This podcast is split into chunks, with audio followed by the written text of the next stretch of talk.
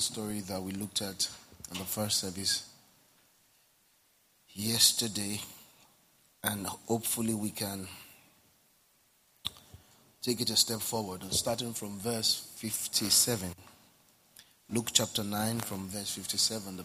Now it happened as they journeyed on the road that someone said to him, Lord, I will follow you wherever you go. And Jesus said to him, Foxes have holes and birds of the air have nests. But the Son of Man has nowhere to what? To lay his head. And the next verse says that, and he said to another, Follow me. But he said, Lord, let me first go and bury my, my father. Jesus said to him, Let the dead bury their own dead, but you go and preach the kingdom of God. And another also said, Lord, I'll follow you, but let me first go and bid them farewell, who, who at my house. And Jesus said to him, No one having put his hand to the plow and looking back, his feet, you know, for the kingdom. I don't know if we can reach it. This is where I really want to reach eventually. But we need to go on, a, on the right journey. No man having put his hands on the plow.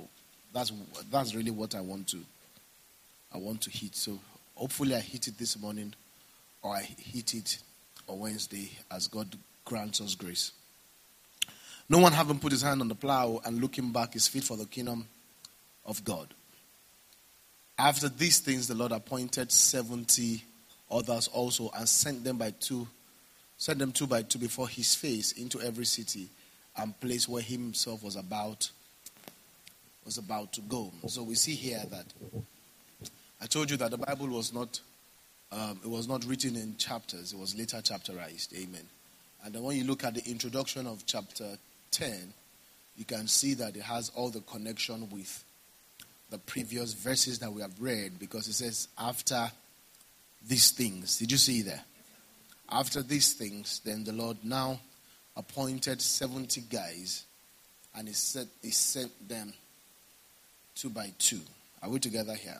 And this is the wisdom and the power of God and the trust of God that God knows what two people can do.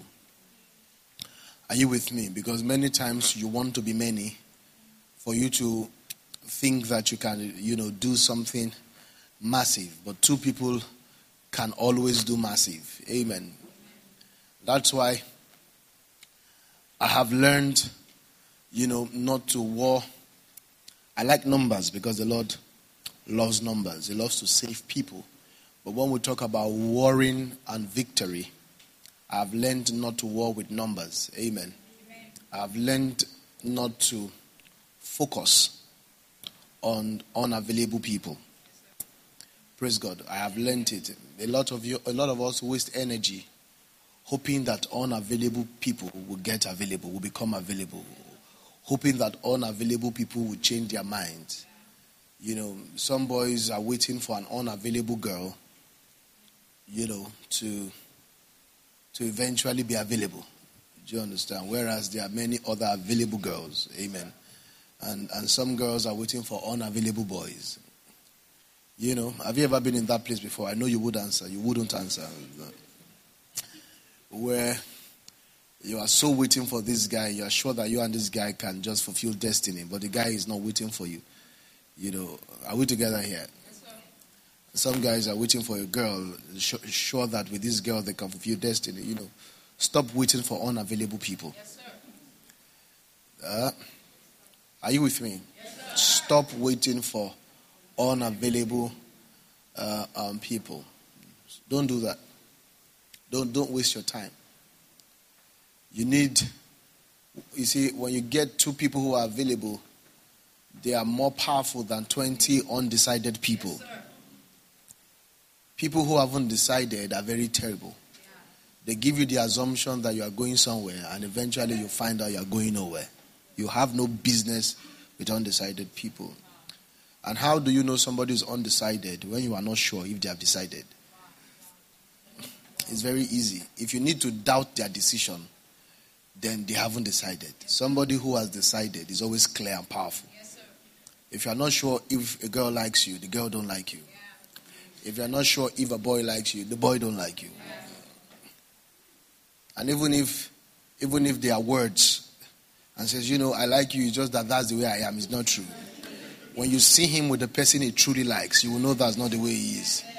Do you understand? There is um, um, um, there is no excuse in love. When there are excuses, love isn't there. God, and this is the same standard God holds us by. God says, Don't tell me you love me. If you love me, you keep my commandment. Yes, Anybody that doesn't keep my commandment, I know the person don't love me. Yeah. And, and that's how he's going to. You can tell him you love him, that's your business. But for him to say, You love me, the only proof is going to use his action. So judge people by their actions, not by their words. I said I should tell you that. Just, I didn't say be angry. Oh. Be angry. Don't be angry. Oh. Just, just have the knowledge.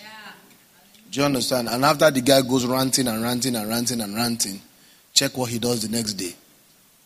And choose his action above his words. Do you understand? If he says he will call and he doesn't call, and he says, In my head, I was calling you all true.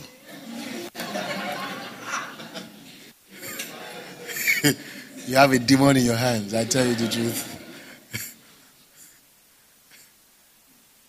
You know, these are the little things that gives that can get you peace. If you understand these little things, you will not be in bondage of nonsense. You know, I see a lot of people in the bondage of nonsense. Do you understand? There's nothing you can do with an undecided person, unavailable person. I, as a pastor, I don't. I'm not angry at undecided people, but I make no plans. Huh?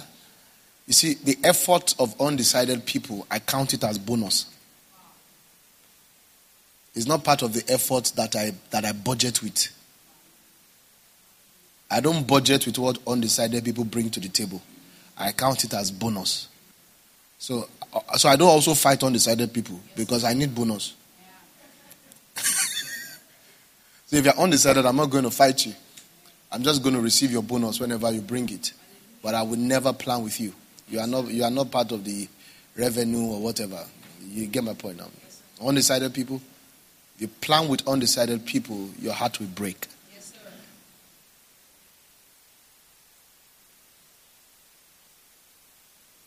And don't forget what I said. I'm not asking you to fight undecided people. You see, if you can reduce the amount of fights you have, you have speed in life. A lot of you fight too much. That's why you don't have speed. Make decisions. Stop fighting.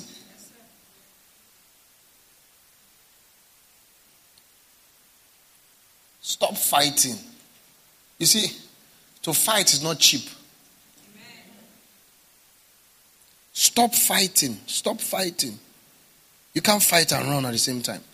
You pause to fight. Stop fighting. And this is for you who have, man, who have managed your emotions. When you have your emotions here and there, you'll be a mess. Yeah. Get my point? Decide, know people for who they are, and make a decision, and keep following your destiny, and stop fighting.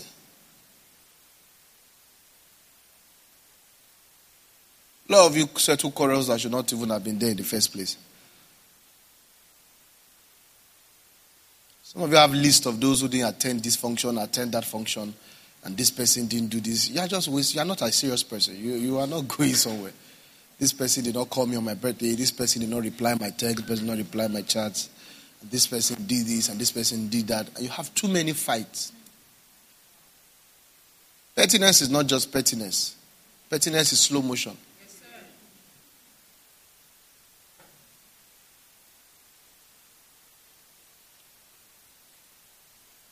Stop fighting. Be focused. Focused. That dream, that goal God has given to you, be focused. And two people can cause havoc. You don't need one million people. Two people. You see, dedication and commitment, it's a greater population than the population of numbers. the weight of commitment and dedication is more than the weight of numbers of men. So what you need in your corner is commitment and dedication, not not not a lot of people. When when when Jose Mourinho came into the football scene, those were the things that made him made him special. It was the dedication and the commitment he was able to get from his team members. Amen. And he made sure he chased any player who was not willing, you know, to give that. And he will use sometimes teams that are not did wonderful things with Porto. Won the Champions League with Porto FC. But his strength then was just the commitment and the dedication that, you know. So, so Jesus is not afraid to send people how? Two by two. So far there is anointing. Are you with me? When you are anointed, you are not really looking for who's on your side, who's not on your side, and all of that. The anointing attacks the dream. You get my point now?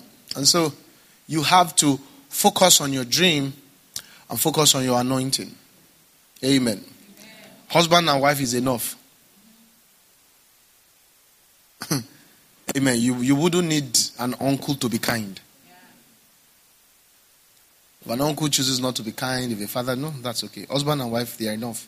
If they can be committed, dedicated, and put the goal in front of them, there's nothing they won't achieve. So, so the anointing is powerful. And so Jesus did not send the 70 together. He broke the 70 into two, two and sent them into cities. And Jesus believed that two persons can take a city. Aha. Did you hear that? He believed that two, two, two individuals, rightly connected, can take a city. And he said that he sent them two by two into every place that he himself will go. That is to say, we need to know that our presence. So it means that there must be a mindset with which we do life that anywhere I'm in, Jesus is coming. Anywhere I'm sent to, Jesus is what? Is coming. So we bring the influence. I see, friends, me, I'm not preaching sweet message. Oh, I'm telling you eh, the story of your life. That anywhere you enter, are you with me? You're going to bring the dimensions of Christ there. Are you with me? Anything, anything you enter, anything God has, anywhere God has sent you to, are we together, friends? Anyone God has sent you to, anyone, any place, any business that the Spirit of God or the Lord sent you to, when you get there, there's Jesus is coming. So you are the sign that Jesus is what? Is coming. So when people see you, they should know Jesus is coming. Are we together here? So for those of you planning to get married, as you enter that marriage, enter with the vision that as I step into this marriage, then Jesus will come into this home. Are we together here? Yes, sir. so that is the energy that we carry and the possibility that we carry. That when we step into a city, so it means it means that we are too much to take this city. Are you with me? Well, what? What too much? What too much? And do you know that there is no time, there is no hour, there is no prophetic season that God is willing to give us this city? That does hear the Lord, the time is coming. The harvest is a lie, is a rumor. That prophecy is a rumor. Are you together with me? If there is a prophecy about a time, is a time for us to be committed. It's not some automatic heavenly wand. Amen. If our commitment increases, the city will be taken. Huh? When he was talking about the Lord of harvest and all the conversations of harvest, what he said was that you need to pray the Lord of harvest to send in what? Laborers. So the laborers are always the ones that need prayer. It's not God that needs prayer. We are the ones that need prayer. It's not God and say, Father, do it, give us the harvest. That's, that's an indictment on, on his character. He's done his part. So, twos.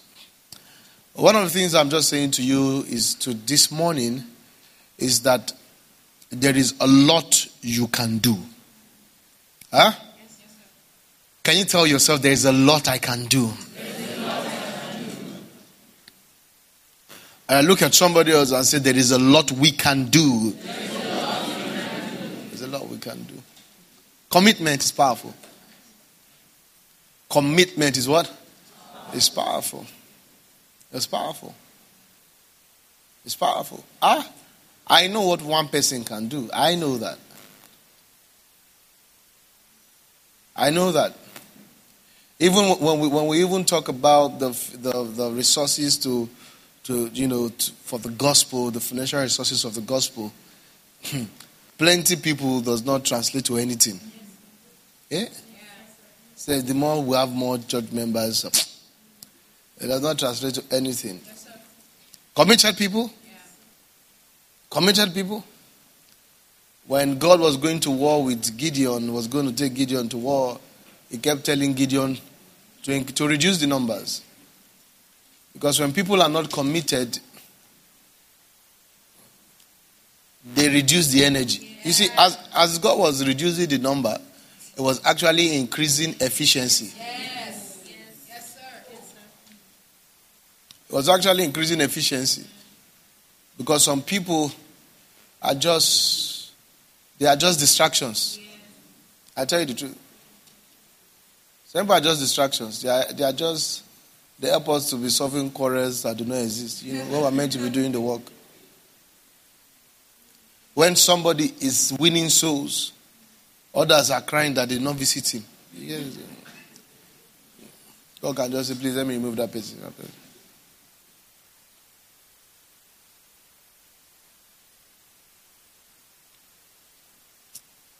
We have gotten comfortable with a lazy, a lazy, a lazy narrative of what is called the church of God.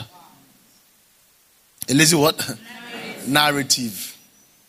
And so people now come to church to be saved. And so people now come to church to be saved and now measure how well they were saved. I said, Well, they are trying that church. I will try another one. That's, that's meant to be a soldier of Christ. yeah, people, people come to be saved. I don't have long conversations with such people.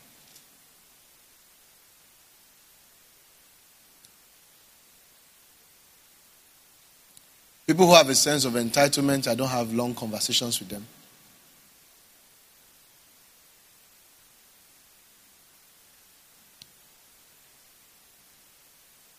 Are you with me? Yes, sir. Can you say again that there's, there's a lot I can do? I can do.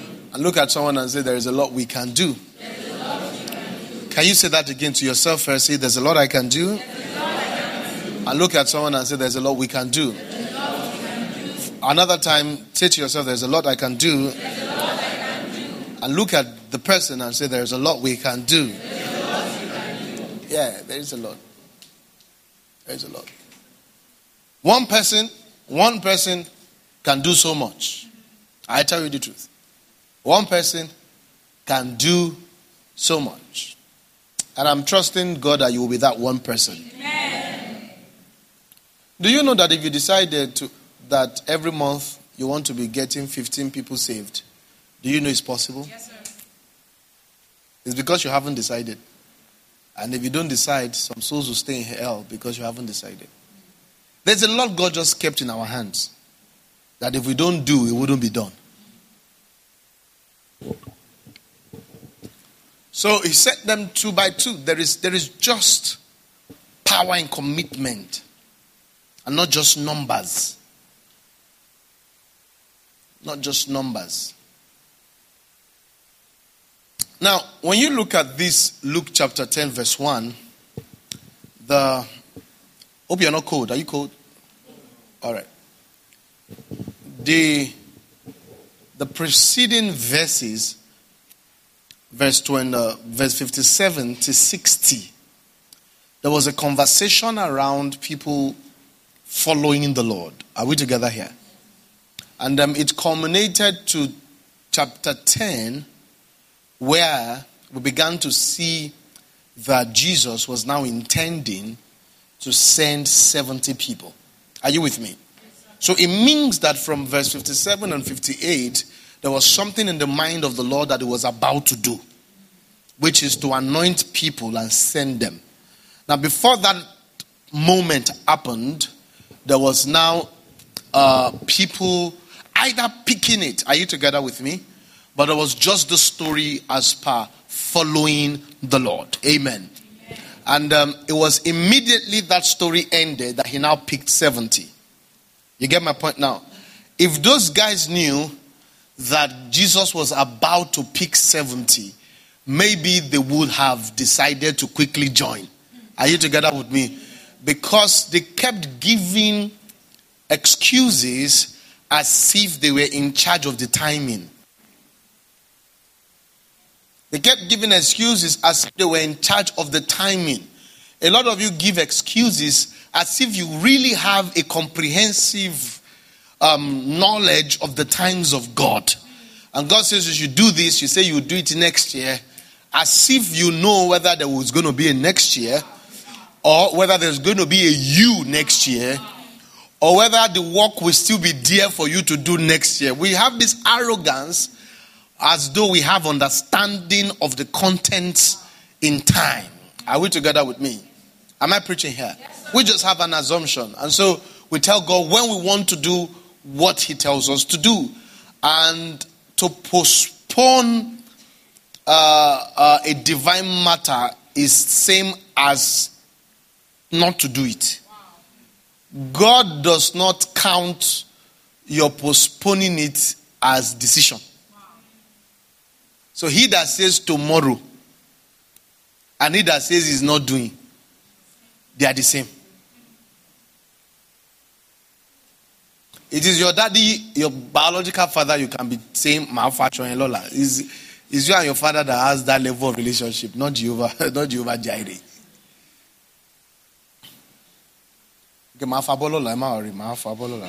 You can be doing that with your auntie. Not with the Lord God Almighty. I will do it tomorrow. Are we together, friends? What I'm saying, is it making any kind of sense to you? I'm excited it is. So after these things, he now picked 70. So it means that that was some type of screening. Are you together with me? And there are moments in God that you miss that assures you that you will miss every other moment. There are some moments that are connected to other moments. And if you don't get that moment right, you will miss other moments. I tell you the truth and I lie not. Are we here, friends? You know, Judas missed his moment. Judas Iscariot. I don't know whether he's in heaven or hell. I don't. Most likely hell, I think. But that's not the point. But he can't go back and be part of the 12 apostles. If Judas knew that to be a disciple of Jesus in the flesh was an eternal position, you know, the apostles of the Lamb they are, is an eternal position. The 12 apostles of the Lamb are still the 12 apostles of the Lamb. Ah, yeah. When you check the book of Revelation, you'll find out that the, the, the and Jesus also promised them that the kingdom will be built, they will have the they will be the foundation of the kingdom. There is no apostle in the class of the 12 apostles, not even Paul. Yeah, he's not part of the 12 apostles. Those were the ones. And that's why the, the apostles had the wisdom when they wanted to, to replace Pete, replace Judas. They said he must be, he must have been there with us.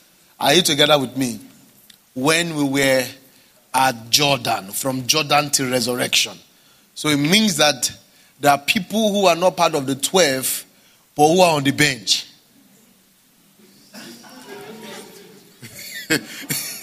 I'm telling you, they found somebody, they found someone who was with them from Jordan to So the guy was always with them. Okay, and they come out from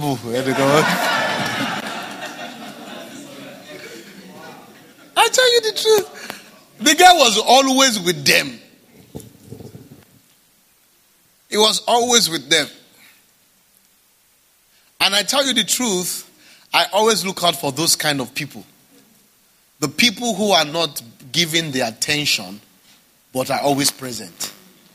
You don't give them the attention as regards kingdom things, but they're always present. Friends, in my little journey in the faith, I found out that those people usually turn out to be the sons and the daughters of consolation after those you gave attention get begins to get into their head. I find you see hmm, be afraid of the weak people around you. The people who appear weak. Those guys are stealers of anointing. The weak, the people everybody sees as errand boys, errand girls, those ones those ones know how to steal the anointing. The ones with collar always never get the anointing. Ah, I tell you the truth. They have to wear a type, a different kind of hat for them to get the anointing because it's sure for them. And those that is sure for is not sure for. Those ones be those ones behind that are just around the corner. You turn back, you see them. You ask for cup when the ones with collar did not bring cup. They'll say, ah, I have couple. Those ones from behind. Ah. They always become the last that eventually become the first. That's why don't look, don't desire to be seen. Just make sure you are doing the work. Are you with me? Don't desire to be seen. Do the what? Do the work the day God wants you to be seen, you will be seen. Listen, listen, your visibility and your work is not dependent on the kindness of any man. When God needs you on the stage, He puts you on the stage. No man must be kind to you for God to use you if He wants to use you. Are you together with me? If He needs to use you, He will touch whoever's heart He needs to touch. Let me tell you one attitude you should put you should take with you your journey of life. Just one. Very easy attitude.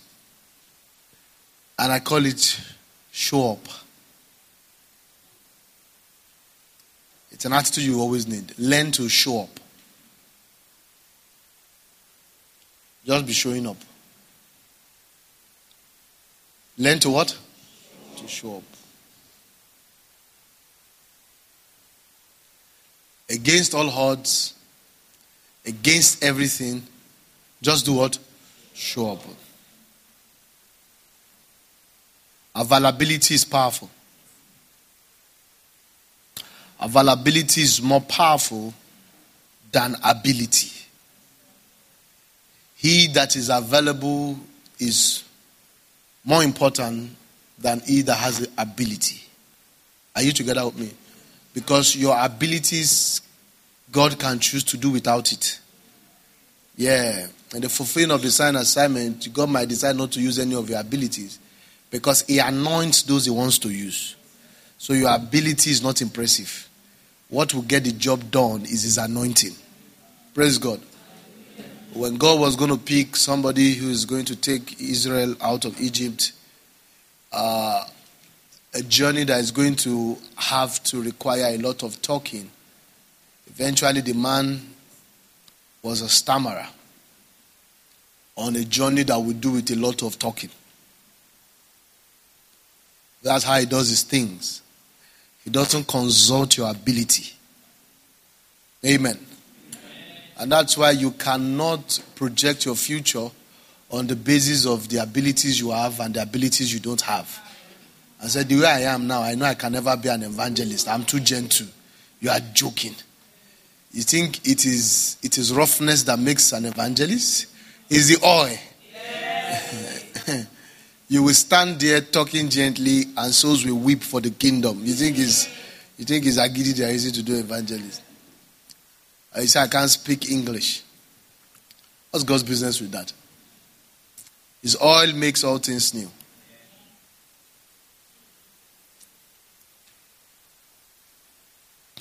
And so, the conversation in 57, 58, 59, and 60 was going to uh, climax into 10 1, which is the choosing of 70 and the pouring of oil. Are you here with me? And if you had known that they would pour oil in next three verses, at least you would have pretended, right? But but they didn't know. And then you never know. You never know.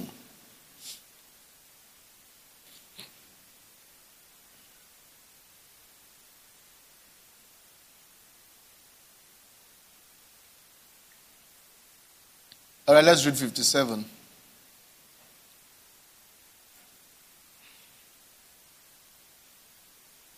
Praise God. This MIC is not bishop training. It's not like I'm, I'm becoming a bishop. It's, it's guy. I'm doing guy. It's not, it's not, it's not deep. It's just guy. I put it, I looked at the mirror. It looks like this is fine, man. It's not, it's not as man of God. It's not, it's guy. Just the way you do is guy. You did guy when you were you wore the wig that fits you. You so allow me too to do. You do your guy, I do my guy. Let's uh, don't judge me. You understand? If you can do guy, why can't I do guy? You understand? Me self, I'm a human being. I hate to get that. It's not that I'm singing two face song. Oh. I'm just. Uh, Now it happened as they journeyed on the road that someone said to him, Lord, I'll follow you wherever, wherever you go. And that's a very powerful word. You say Lord, and then you also say wherever. I'm sure many of you have said that before. Huh? Are we together here? Lord, I'll follow you where? Wherever you go. How many of you have said that? Shepherd of my soul. Where you lead, I go. Master's voice, I know. You are the owner of my life. Oh, just, just see it. I'll do it, right? All right. Something like this. So, this was the song they were singing too. I'll follow you wherever you go, right? What's the next verse? Amen. So you can see that the Lord knows our hearts. And immediately you speak to Him, then He confronts your heart. Are we together here? So, so your prayers are the orchestrators of your experience. Let me explain. When you pray prayer, when you say, when you say, Lord, I will follow you wherever you go, He will create an experience that will either prove that statement true or false. Amen. If you say you want to love God and love God, I, I pray, I want to grow in love, I want to grow in your love, let your love be perfected in me, then it brings a relationship into your life that will demand you to walk in love. You get my point? It just brings somebody who, somebody in your life that the only way there can be success in that relationship is that you pour the love of God. Are you together with me? You know, there are different types of love. There's the love you love someone because the person is too good to you, and you just love the person. It's a kai. You love the person. You are reciprocating the person's goodness. But there's another type of love where the person is bad to you. And um, that one is called the love of God. And this was Jesus who said it. He said that if you love people who are doing you good, he said, What difference are you with aiding So it's a natural love. You see, but some people are very terrible, oh. They still cannot love people who are good to them. Oh. That's that one is the worst one I've never. It's strange. they say you should love your enemy, uh, love your enemies, right? They even, they have an assumption that everybody love their friends, but I tell you the truth, some people would still chop the eye of their friends. I tell you the truth, very strange, very strange demons. I tell you. I'm telling you, some people will not even love back someone who's giving them love. So when you say, God, I want to love you, I want to grow in love, then He brings somebody in your life. Are you together with me? Who you need to walk in love with. Amen.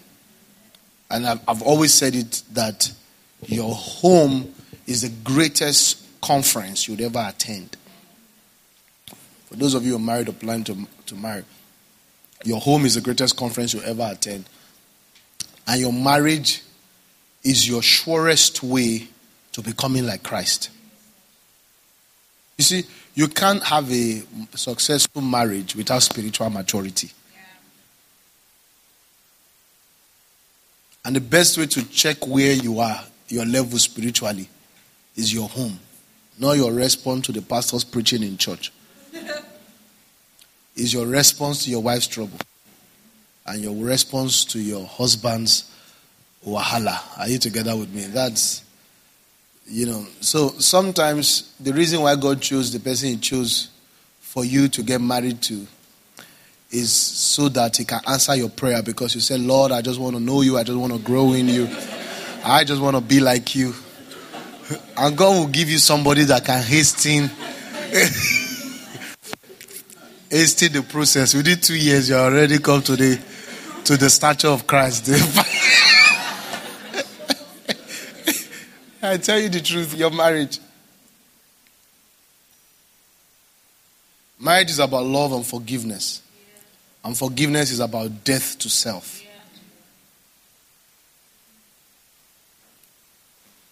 Uh, marriage is about forgiveness.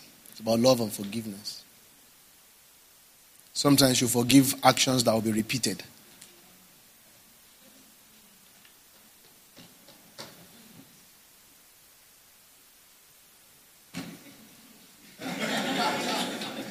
Marriage is so sweet. sweet like honey. This is it not sweet like honey? Oh my goodness.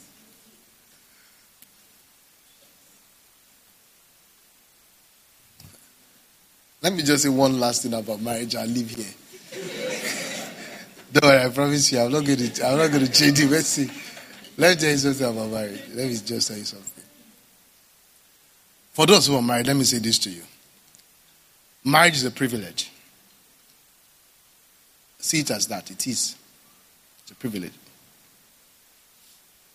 Now, I like I like Chris so much, for example. I like Chris so much because out of maybe the ten things I know about Chris, maybe nine and a half of those ten things are good.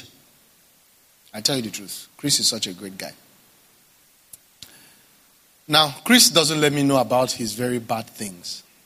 He doesn't. He doesn't let me know about them. There, maybe there are reasons, but even if there is, Chris wouldn't let me know. Now, when Chris gets married,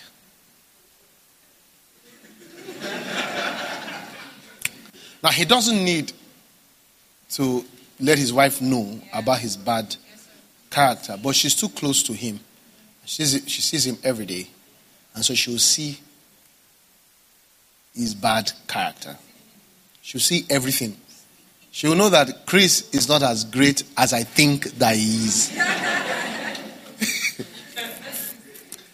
And that, and she's wondering why Zach hypes this guy so much because.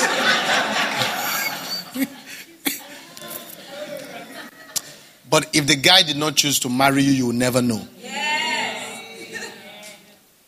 The reason you know is the privilege of marriage. Yes. And, and, and, and, and Olive is just perfect. That's Chris's fiance. In case God is talking to you about Chris.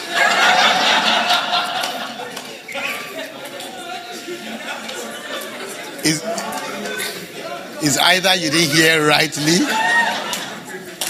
or Chris didn't hear rightly. But just leave everything to God. There's already a wedding date. We've already started counseling. We're already praying. It is not going to change. Now, now, Olive is such a perfect girl, even way better than Chris. I've still seen one or maybe one of Chris' bad character. Olive does not have any bad character. I can bet Olive is perfect. And, and, and it was because of the perfection of Olive that made Chris want to marry her. Like, what? What? What is this?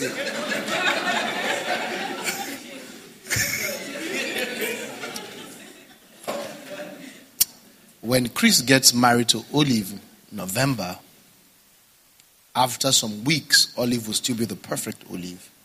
But after like six weeks, Olive cannot take it anymore. She has to be herself.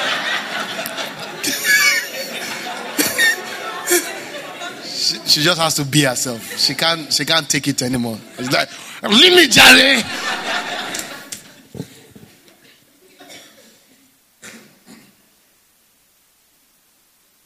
Now, so Chris begins to see some stuff in Olive that well, there were times he saw flashes of it. Yeah, the, during dating, there were flashes. But he ignored it. Mm, it's not that bad. and he, saw, he found out that those flashes.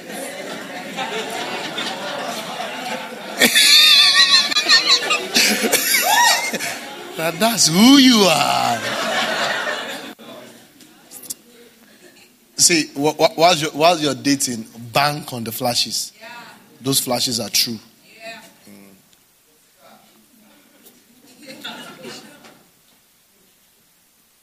Those flashes your babe showed you. That one she showed you, just one day she just show you small. Bah! Prepare for it. That's it. That's it. It's, it's gonna be like that. It's gonna be like that. Yeah, it's gonna be like that. And so multiply those flashes by 55 and ask yourself, can I do this or not? Yes. Now, but, but you see, the reason why Chris is going to see all of that was because Olive granted him the privilege to get married to him. And so now that by privilege they have seen themselves, they both have to keep quiet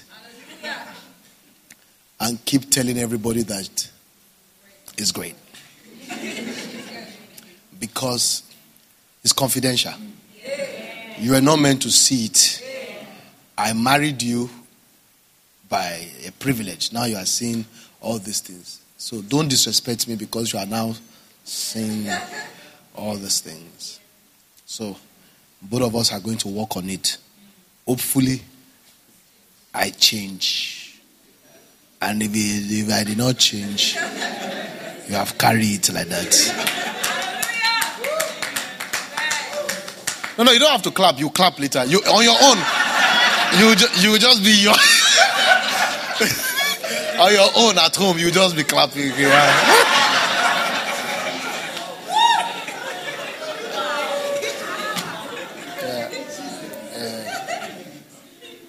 Yeah, it's, it's like that.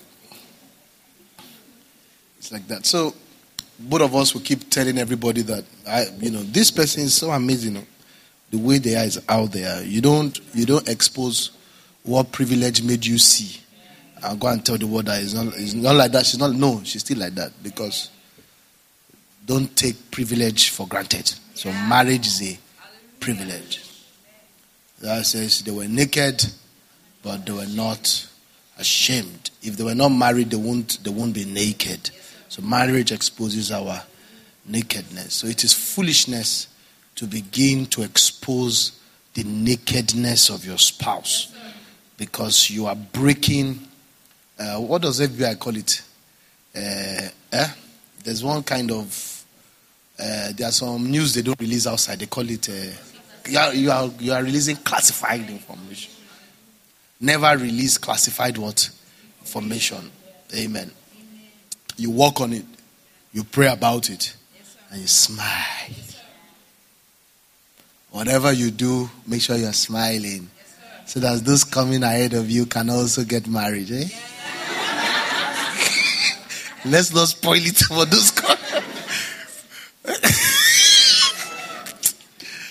Let's go back to the Bible. All right. Praise God. This is what Jesus has been going through. Amen. Amen. Being married to us. Amen. He's perfect. We are not perfect. But guess what? He doesn't expose us to other people. I don't know. I don't know if Jesus has told you about somebody before and told you the negative things about the person. He keeps saying powerful things, but only he and that person know what they are going through. You get the point. He doesn't expose this person to this person. If he does it to you, you have entered prayer project. Yes, sir. If Jesus exposed somebody's uh, uh, imperfections to you, is for the sake of intercession alone. Yes, the only thing you have to do with anybody's imperfection is prayer. Yes, That's your only legal ground. Any other thing you do with it, you are going to see Jesus' red eye. Anything you do with somebody's imperfection aside for prayer, you will see Jesus' red eye. Even though it's one that told you, he will say, Is my wife you are is my wife like he will deal with you? You get the point now. I don't even know what brought me to the to the marriage story. Yeah? Yeah? All right. So let's check 57. We have some few minutes left. Are you blessed this? Yes, Thank you for allowing me to just take it the way I want to take it. So, Lord, I'll follow you wherever you go. Amen. So we see Lord here and we see wherever. That's a powerful statement. So I was saying that whenever you make this statement, God will confront you. He confronts you to not to not to shame you, but the reason he confronts you is so that you can have a practical breakthrough so that your words and your heart can be one. Yes, see, because many times our words and our hearts are not one. You know, the Bible talks about how they draw to me with their lips, but their what? But their heart is far. And if Jesus has that testimony, don't have an assumption that that's not you many times our hearts are far and our words, you know, draw near. We're drawn near with our words, but our hearts are far. You see, but what the Lord does to you is that He hears your word. Let me tell you something. I think I've said it before. There was a time I had one of my major experiences that changed my life and then set me into the ministry. You know, when I was having that experience, that glorious experience as per ministry and all of that, you know what the Lord did to me? The Lord then gave me a vision of the day I got born again. So one of the times where God was, I was having an experience as regards my ministry and what the kind of person I must now become. You know, not just what I was to do, but what the kind of person I was going to become in area of surrender, not living for myself again, and just being sold out to the, to the kingdom. Not all preachers are sold out to the kingdom. It takes the working of the Spirit for you for that to happen to you. And um, that has happened to me in a great degree, and it's still happening to me. Not in a great degree, in some degree, and it's still happening to me. I wouldn't know if it's great. Only Him can know that. And so, in one of those encounters I was having, the Lord now gave me a vision and took me back to many years ago onto the day and to the spot I got saved. Now, on my first day, the day I got saved, when I was on the bed and was crying and talking to God, I told God, I will serve you with all my life. I will not use my life for any other thing but to serve you Many years later, God was calling me into the ministry and played the tape for me. I said, This is what you said. And I was right there and heard myself saying it. And I said, How do you take the prayer of somebody who just got it? It was the first day. It was even the process of salvation. Not, I wasn't even sure whether I've gotten saved. And the man recorded that tape and played it. You know, it looks like scam. So, well, I'm sorry, but. So he, he hears us and sets us up. So be careful what you say in the presence of God. Yes, Bible talks about how we are judged by our own words. Are you with me, friend? Be careful what you say. If you tell him, Lord, I want to follow you, anywhere you lead me, he's going to create a scenario that will upgrade your heart to your words. Are we here? Yeah. So this guy said, Lord, one, two, follow, three, wherever. Eh, you mean it? Then the Lord now created a scenario for him. Foxes have holes. That is, the foxes don't go wherever.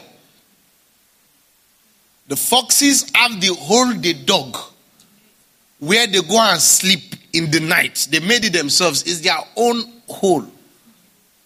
Birds have taken time to create their own nests, and it's their own. But the Son of Man has nowhere to lay his head. Oh. If what you meant, what you said was true, this statement will not be a big deal. So Jesus Christ was giving a practical uh, meaning to what he said. If he's wherever, are you ready for this? Are you with me? Because if you say Jesus wherever, because sometimes we say wherever, and at the same time we have a list of places we want to go and where we don't want to go. And yet you see telling wherever. And your wherever is in alignment to your list. The Father, wherever out of these places.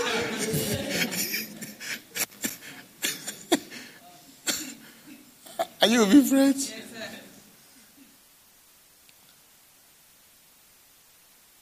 And the conversation did not continue. There was no more conversation. We didn't hear from that guy again. The conversation did not continue because he was just deceiving the Lord.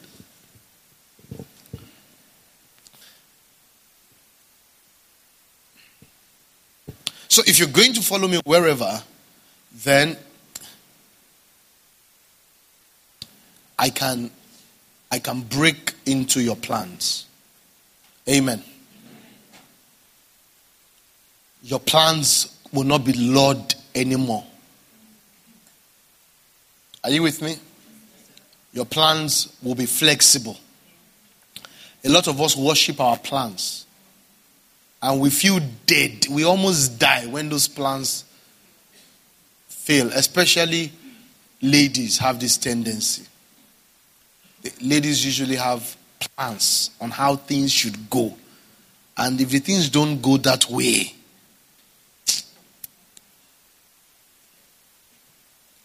That's why prophets are very are not one of the nice, none of the people that ladies like to marry.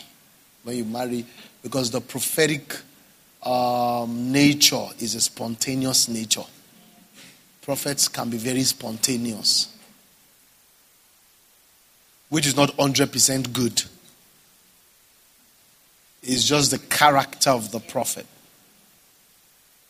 That's why it's not only the prophet we have in the fivefold. You need everything. You can't always be spontaneous. And that's why prophets and teachers are always fighting. They don't like themselves, uh, except they grow and mature. A teacher wants to go step by step, how things are meant to be done. Like this, like that, like that, like that. A prophet does not believe in those steps. Just, thus saith the Lord, let us go. Shall say, Go here. Go how? Go with what? He said, The Lord said. He said, Which Lord?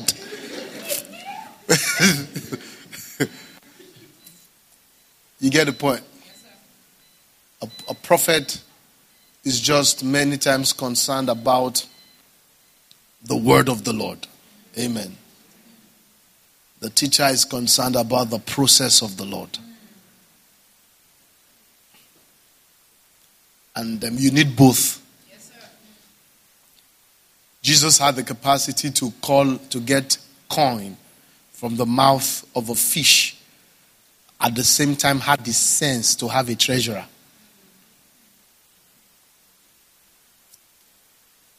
Because it's not every time you can go get the coin from the mouth of the fish.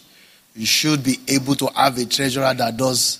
But a prophet who does, who has no mature every time, the Lord will do it. The Lord will provide. Marino, Meekatia, Jaya Gadesa.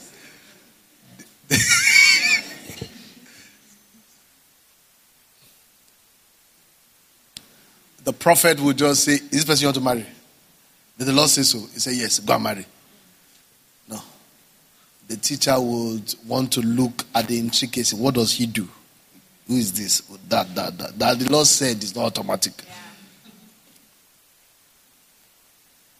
And the teacher can say this thing, whether the Lord said or not, oh, it does not, it does not tally. Go and end it. That's why some people believe that pastor and teacher is the same office, which is an unnecessary argument whether it's the same office or not. You know, people argue over small, small things. I want to die over small things. You know, the way it's written in Bible, apostles, prophets, evangelists. Then it ended by saying pastors and teachers. So some people feel like it's a two-in-one office. No, it can be true. It makes a lot of sense. When you read it, it makes a lot of sense. Because if you're a pastor and you cannot teach,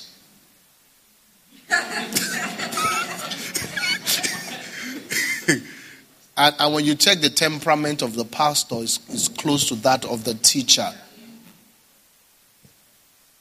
Are we together, friends? Please give me my main scripture so that I stay. I stay in this. No, no, no. My main. Don't dis, don't distract me. Thank you, Laya. I'm just. I'm so blessed to have you in my life. Amen. Amen. Are we together, friends? So he brings scenarios that will confront your words. And the reason is that he wants to upgrade your heart and let your heart align with the things that you say. Because many times the mouth says yes before the heart. Yeah. Huh? Yes, sir. Are we together here? Yes, sir. But the mouth will confess, but it's with the heart that will believe. Are you together with me? Yes, the heart. So he brings scenarios. And my prayer for you is that when those scenarios come, you allow the Spirit lead you. Amen. You get my point? What do I mean by that? You allow the Spirit take you through those scenarios.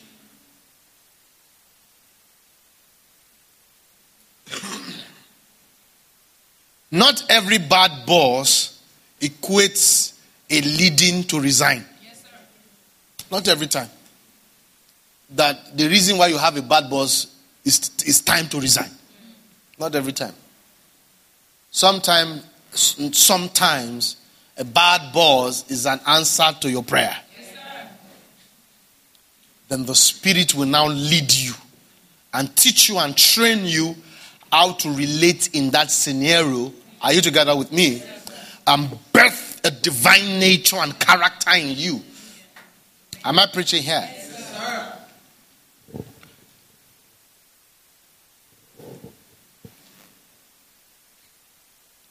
But how is it that I do not always have time? All the other pastors that have time, do they have?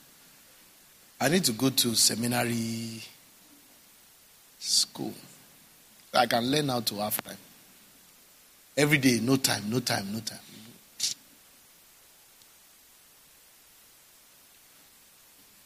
So, brother, you see that if you're going to follow the Lord, You have to surrender, let go, allow Him. If you don't have a heart that allows the Lord, then you are not following Him. Allow the Lord. You see, when you look at the story of your life, there should be one major winner, and that winner should not be you. God should be the winner.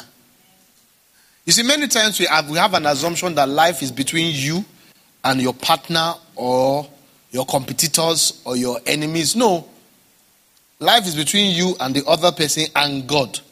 Out of those three, that triangular expression of life, sometimes you have an assumption that it is you that should win. No, it's God that should win. And so, other, there are sometimes you and your enemy will be crying. Your enemy is crying, you too, you are crying, and God is laughing.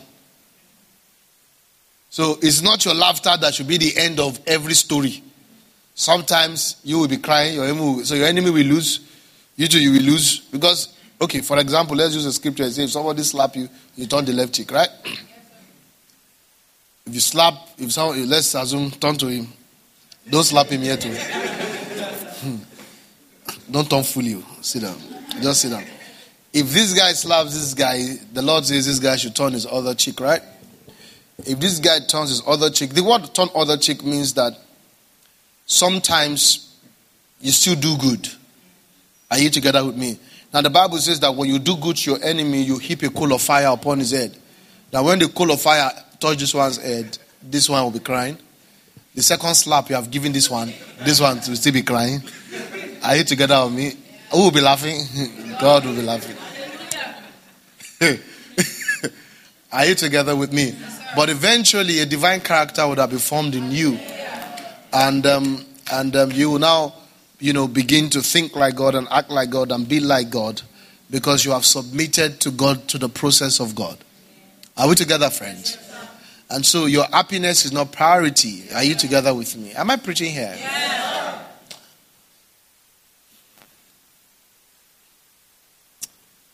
So the, so, the, so the Son of Man have no holes, he has no nest. You see, but the Son of Man will never have a night where there will be no place to sleep. God will always provide, but the Son of Man allows God. Are you with me? He allows God. And sometimes, let me wrap up this particular point by saying this. Sometimes God takes you from the place of certainty and puts you on a journey of uncertainty. Are you with me? And those are the times that precede Luke chapter 10 when he's ready to anoint. Anytime God is ready to anoint you, he takes you from what is certain and releases you into what is not certain. And the only thing that will be certain to you is that you will know God is with you. Yeah. And God wants you to live a life where you know He's with you, even though there are no holes and there are no nests. Because many times we are our comfort is in our holes and our nests. And other times He collects it from you and takes you on a journey of uncertainty. And the only thing you know is that God is with me. Yes. Yes. Am I preaching good? Yes, sir. Ah, I think I am. Praise God. Sit down, brother. Let me tell you one of my work in this on this earth. One of my work on this earth is to let people know that working with God is not difficult. Yes. And that is very possible. It's not difficult. Listen, I'll teach you how to walk with God in some of the high high realms of walking with God. But you see, I'm going to make those things very easy for you. Because it is easy. Why is it easy? It's by the Spirit. Yes, sir. Those who make it difficult are not even working with Him. Because if you make it difficult, you are proving that you have done it from your own strength. If you didn't do it from your strength, how come when you are preaching it is difficult? You didn't hear that. Did you? Yes, sir. So the foxes have holes and the birds of the air have nests, but the Son of Man has nowhere. So it takes you from a certain place. And please, every one of you hear this. Every one of you will have this experience. Every one of you. Who has ever told God, God, you, I want you, I want to work with you? Every one of you are going to have this experience. God is going to shut a certain door and lead you on an uncertain journey. Every one of you. Every one of you.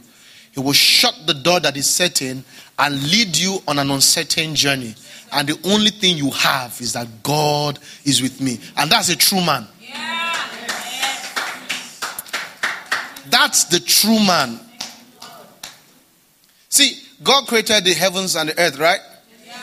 But after creation, did he feel more like God? Did he feel more like God? No. So God was God before creation, and God was God after creation. So creation did not make him God. So it is important also that things don't make you feel comfort. You should be comfortable in God, as God, of God, by God, through God, with God. There should be a comfort that God gives you.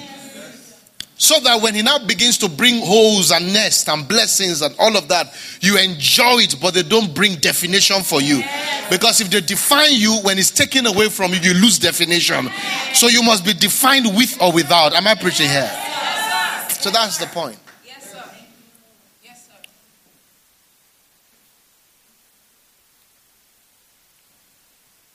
So that's why he does that. It takes you from a, from a place of certainty and locks you and releases you. And the only thing you have, you know, he picked a man who had whose whose family had built a big business.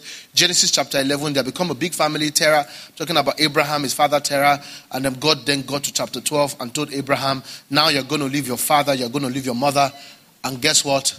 I don't know. I'm not going to tell you where you're going to." Amen. It would have been easier if he had said to this particular land, to that particular land, but he says to a land that I will show you. And so live before I show you, you see, so that you don't hinge your life on what is seen. Because the things that are seen are completely temporal, and the ones that are not seen are the ones that are eternal. So when God wants to raise you and train you, He delivers you from what you can see and then releases you into what you cannot see because He's making you in an, He's turning you to someone that is eternal. He's, he's birthing eternity in you, eternal dimensions in you. People who have eternal realities are comfortable when they see nothing. Are you together with me? And that's the question I want to throw at you. What's your boldness level when you see nothing? That's that's your real level. What's your boldness level? What's your assurance level when you see nothing? When the earth is darkness, when there is no voice, what's your confidence level? Do you have confidence when you can see nothing? Then that's you. You get my point? Demola, you get my point. I need to see your boldness now. I need to see your confidence now. And don't postpone your confidence and your boldness to when things happen. Don't become a man after you have things. You understand? Be a man now. Be confident now. And for the young guys and the young girls who are planning to get married or who just got married, you have to speak to your wife in boldness and confidence. Assure a girl without nothing. If you can assure a girl when you have nothing, you are a true man. If your words can stabilize a girl, you understand? Stabilize that girl and get her stable with words from Jehovah and tell her how things are going to go and how everything is going to be all right. And tell her, calm down. Zach is here. Are you with me? Yeah. How to be a man. Everything's going to be all right. Are you with me? What do you want? You want this or you want that? Calm down. Get it for you. Okay? Let's go for prayer meeting. All right, let's go. Stop the bike. Are you with me? Do you have one there? Let's use it.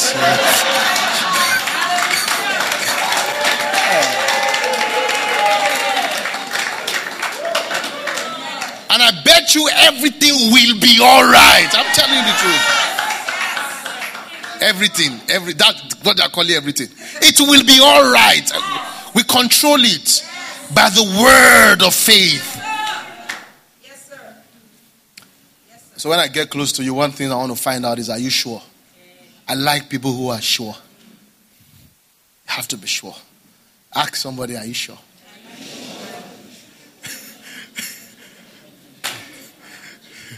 The energy kind of dropped when you asked. I believe what Pastor Zach is saying, but man. Don't worry, you can't be under this kind of atmosphere and not be sure. You can't be under my administration and not be sure. You're going to be sure. Ah, I like the word of God so much. You know, I just want to be disciplined. The preaching just started actually, but the time is up. We'll pick it on Wednesday. God bless you.